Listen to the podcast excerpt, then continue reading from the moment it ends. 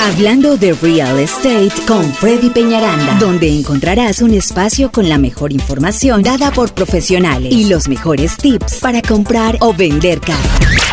Reparación de crédito y créditos para adquirir vivienda. Agente de bienes raíces y seguros. Seguros de casa.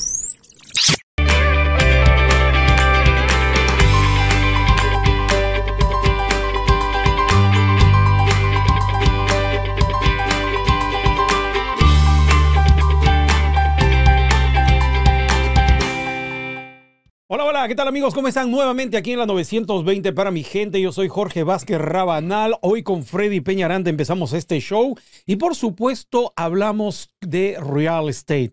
Temas relacionados a lo que es el tema de comprar, vender, arreglar, todo lo que es casa. Hoy con Freddy Peñaranda, que es agente de bienes raíces. Freddy, ¿cómo estás? Bienvenido. Jorgito, ¿cómo estás? Un saludo a toda nuestra gente. Bueno, ya estamos en el mes de mayo, ya terminando mayo, de verdad que ya estamos en el calorcito aquí en Houston. Está un clima muy, muy agradable. A todos los que les gusta el, el- el verano, es el momento, ¿no? Y Sí. también lo que nosotros hablamos con el tema de las casas. Entre más sube la temperatura, más sube Más sube el, precio de las casas, ¿no? El- no tanto el precio, pero sí el volumen. Los compradores siguen subiendo. A pesar de todo lo que ha sucedido con los intereses y todo, aún tenemos compradores, personas interesadas en comprar. Y eso es muy, muy interesante. Es muy curioso porque cuando viene la temporada de verano, la gente sale a comprar casa. ¿Sí? Y lo ideal sería que compres en invierno. Porque el Pues- precio, o sea, no el precio, hay menos competencia. Sí, pero pues es algo normal. para Lo todos. que pasa es que a la gente le gusta moverse porque es cuando el- los niños salen de la escuela. Ah, sí, son los sí. mejores tiempos para... mo- Tenemos más, tres meses para poder cambiarnos, para poder organizar. Es imposible organizar una casa en 15 días en, en el invierno. Ya, eso sí. Muchos de nosotros duramos hasta un año y todavía no hemos terminado de organizar nuestra casa, haciendo cositas. Entonces, la gente le gusta tener la temporada más larga del año para aprovechar, hacer ese tipo de cambios, ¿no? No, y aparte que dura más el sol y podemos ir hasta las 8 de la noche a ver casas que Ah, son sí. 8 de la tarde. Tal Pero en fin, muy bien, Que- que- entonces. Que, eso es otra cosa importante. es una ventaja muy Sí, grande. sí, sí.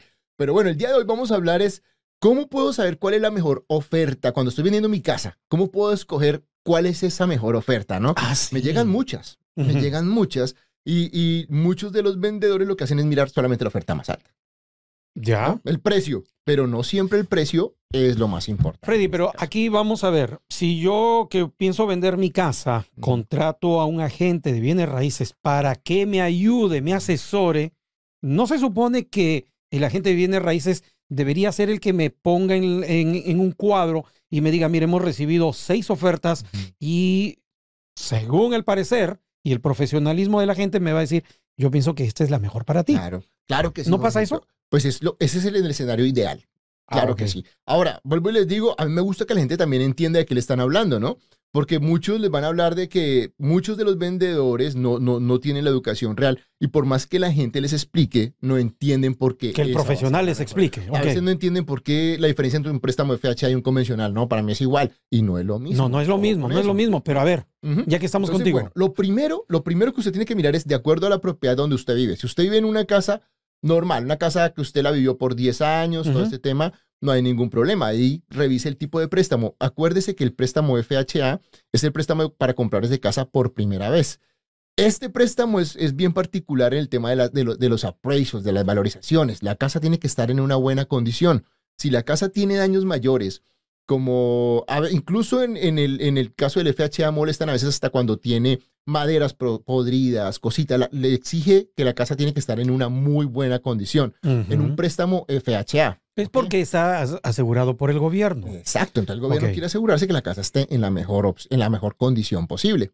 Con un préstamo convencional es mucho más flexible. Ojo, en las dos situaciones no pueden tener daños mayores ni de fundación, ni de techo, ni problema de electricidad, ni de plomería. Grandes, no, no los pueden tener. Cosas cosméticas, en el caso del convencional no hay problema, son más flexibles y normalmente el appraisal es un poquito más alto en el convencional. ¿ok? Ujú. Y también algo importante es que la persona que tiene un préstamo convencional tiene un mejor tipo de credit score, es un cliente más sólido. El comprador de casa por primera vez, pues está empezando. Ya el convencional tiene una experiencia en el crédito y es, un- y es, es un cliente, un comprador mucho más fuerte, un mejor prospecto al momento de comprar. ¿Mm? Eso es importante. Cuando son los VAs, que son los veteranos, es un, eh, es un préstamo que no tienen que traer enganche.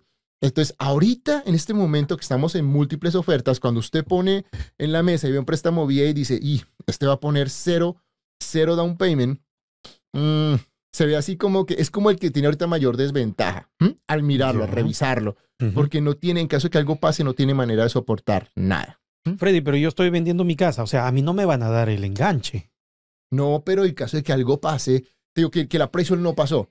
A veces dice, bueno, vamos a negociar. No, yo estoy ofreciendo 10 mil y, y si el- la persona tiene dinero, te puede decir, sabes que yo te voy a ayudar con 3 mil, con 4 mil, con lo que sea. O sea, hay manera de, de- de negociar algo. Siempre es bueno tener un comprador con, con solidez financiera porque en la transacción te va a hacer falta. Ok, entonces, ah, el convencional es mucho más ventajoso yo que estoy vendiendo uno, mi casa. Exacto. Número uno, Segundo, convencional. Segundo, FHA. FHA. Tercero, el VA, en el orden de. en Ahora, ese orden, si tu casa lleva 45 días, no te quedes esperando el convencional. Llegó un VA, pues para adelante, ¿no? Es importante entender. Entonces, después de 40 días, ya mi casa, o sea, que está en el mercado y no, lo he, no he encontrado ningún, ninguna persona que, que... caiga, si es una buena oferta, para adelante. Sí. Ok. Bueno, Ahora, cuando es una casa de inversión, un- una casa que le llamamos flipping, la que tú compras para arreglar y vender, ojo, tienes que ser dueño de la casa mínimo por 90 días para poder vender esa casa a un préstamo FHA. ¿Listo? No se- convencional no hay problema. convencional, no hay problema. Para un préstamo FHA tienes que haber sido dueño de la casa por 90 días. Punto súper importante si eres inversionista, ¿ok? Que normalmente no lo saben. Y hasta los mismos agentes no lo saben. Porque Ah. cuando ya llegan al punto de, de que, oiga, no, entonces toca a veces estirar los cierres o es un problema, es un problema. Entonces, Mm. si eres inversionista, tienes que ser dueño de la casa por 90 días. Ahora, dueño de la casa significa el día mismo que tú cerraste en la casa de, cierre, título. De cierre, correcto. De cierre. Desde ahí a- empieza. Exacto, de cierre a que puedas obtener un contrato, no a que cierre la otra, ¿ok? A que la puedas poner a la venta. Entonces eso es importante. Lo segundo, lo que te decía, la cantidad del down payment. No es lo mismo un comprador que está poniendo 0% a uno que pone el 3.5 a un comprador que dice yo pongo el 20%. Ya. Sí, porque da, da más tranquilidad, o sea, se- realmente se va a ver más sólido. Entonces, revisa el tipo de préstamo de las cinco ofertas, cuál tiene un convencional, cuál está poniendo más dinero, porque eso también hace que el préstamo sea más sólido. Entre más dinero pones, el banco asegura, o sea, la calificación es mucho más segura. ¿ok? Correcto. Normalmente la gente que tiene un 20% es el, es el préstamo sólido. A veces me dicen, Freddy, si pongo el 40, ya va en cada uno. Para mí la cantidad ideal para comprar una casa siempre es el 20%. ¿Por qué? Porque te quitan algo que se llama el Private Mortgage Insurance, que es un pago adicional que tienes en el préstamo y es una cantidad que es, es, es importante. A veces va a ser, dependiendo la casa, va a estar entre 150 y 300 dólares más o menos, ¿no? Mensuales. Mensual. Que te puedes ahorrar Que te puedes ahorrar a poner el 20%. con el 20%. Ujú. Bueno, ok. ¿Sí? Entonces es interesante, ¿listo? Eh, si te ofrecen un precio mayor al del mercado, entonces, bueno, mi casa la estoy vendiendo en 220. Ya. Entonces no falta el que te diga, yo te ofrezco 280 mil dólares. No, hombre, ¿sí? ya. Entonces uno, uy, Sí, está- abre los ojos ahí, y ojo, wow. Ahí es donde está el juego. O sea, Ajá. porque hay mucha gente que no, ofrezcamos lo que sea. Pero hay uno que te va a decir, ¿sabes qué? Yo te ofrezco 230 y te doy 10 mil sobre el valor que del appraisal, sin importar. O sea, si es hacia abajo, te, te mantengo 10 mil siempre. Entonces, ¿qué pasa? Que el de 280 no, tiene, no te ofrece nada adicional.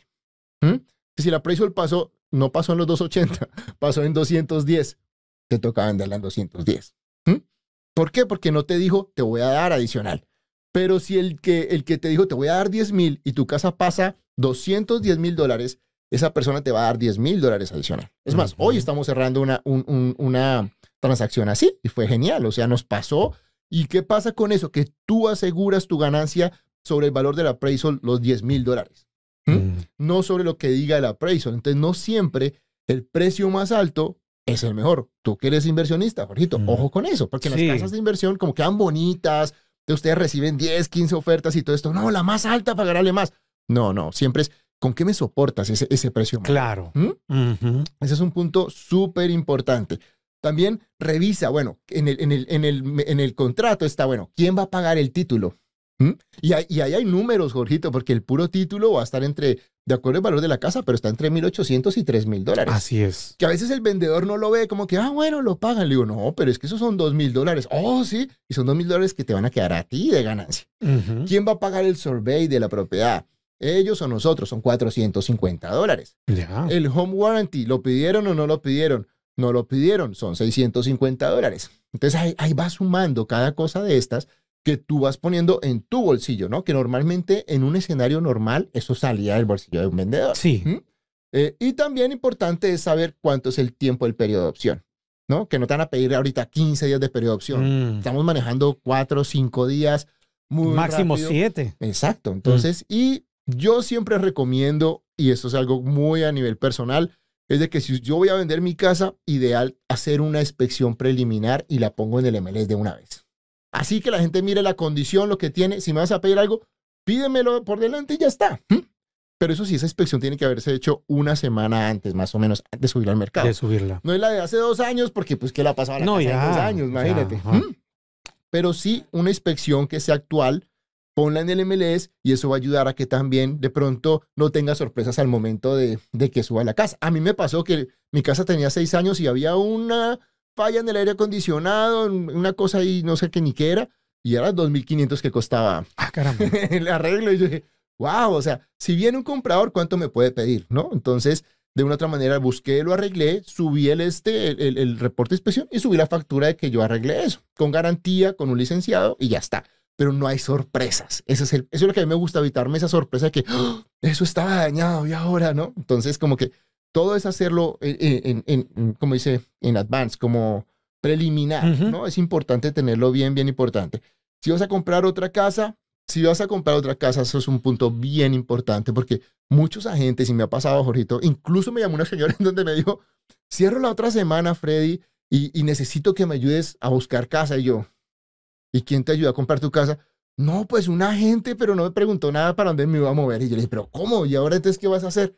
No, pues salió un comprador en cash y que cerraba en 15 días y, y ya cerramos. Le digo, ¿pero qué hacer con tus cosas? O sea, pues un buen agente siempre les va a decir, bueno, miremos, ¿para cuánto estás? pero Asegúrese que califique.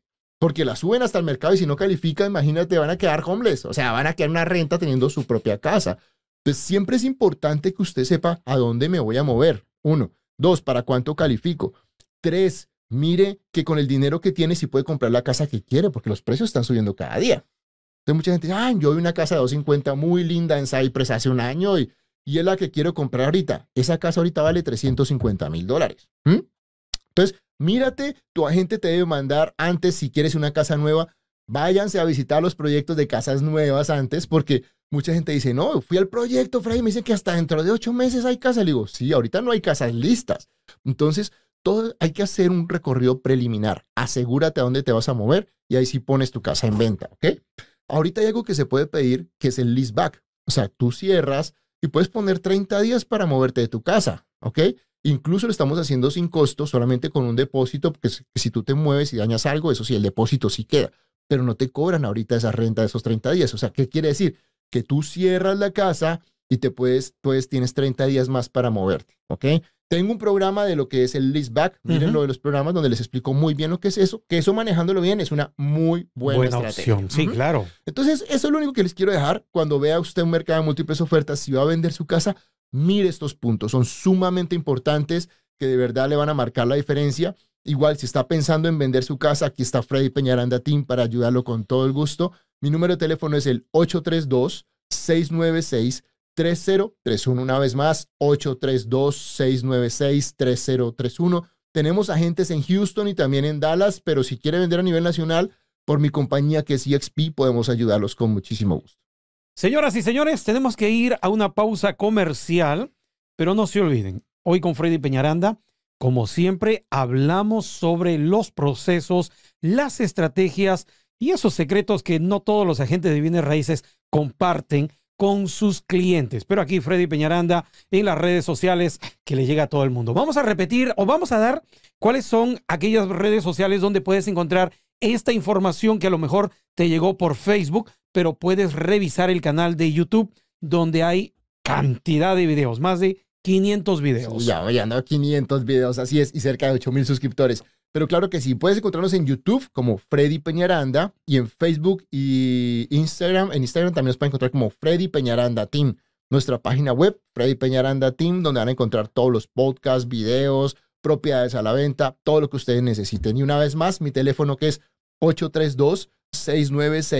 3031. Recuerden, si este, todo este segmento le gustó, compártalo a sus amigos y familiares. Y ojo, yo sé que suena para vendedores, pero comprador puede ser una contrainteligencia para ti también. Oye, sí, también. Fíjate. ¿Cómo someter la oferta? Vamos a la pausa comercial. Si nos sigues en las redes sociales, pulgarcito arriba y, y nada, ya venimos. Okay.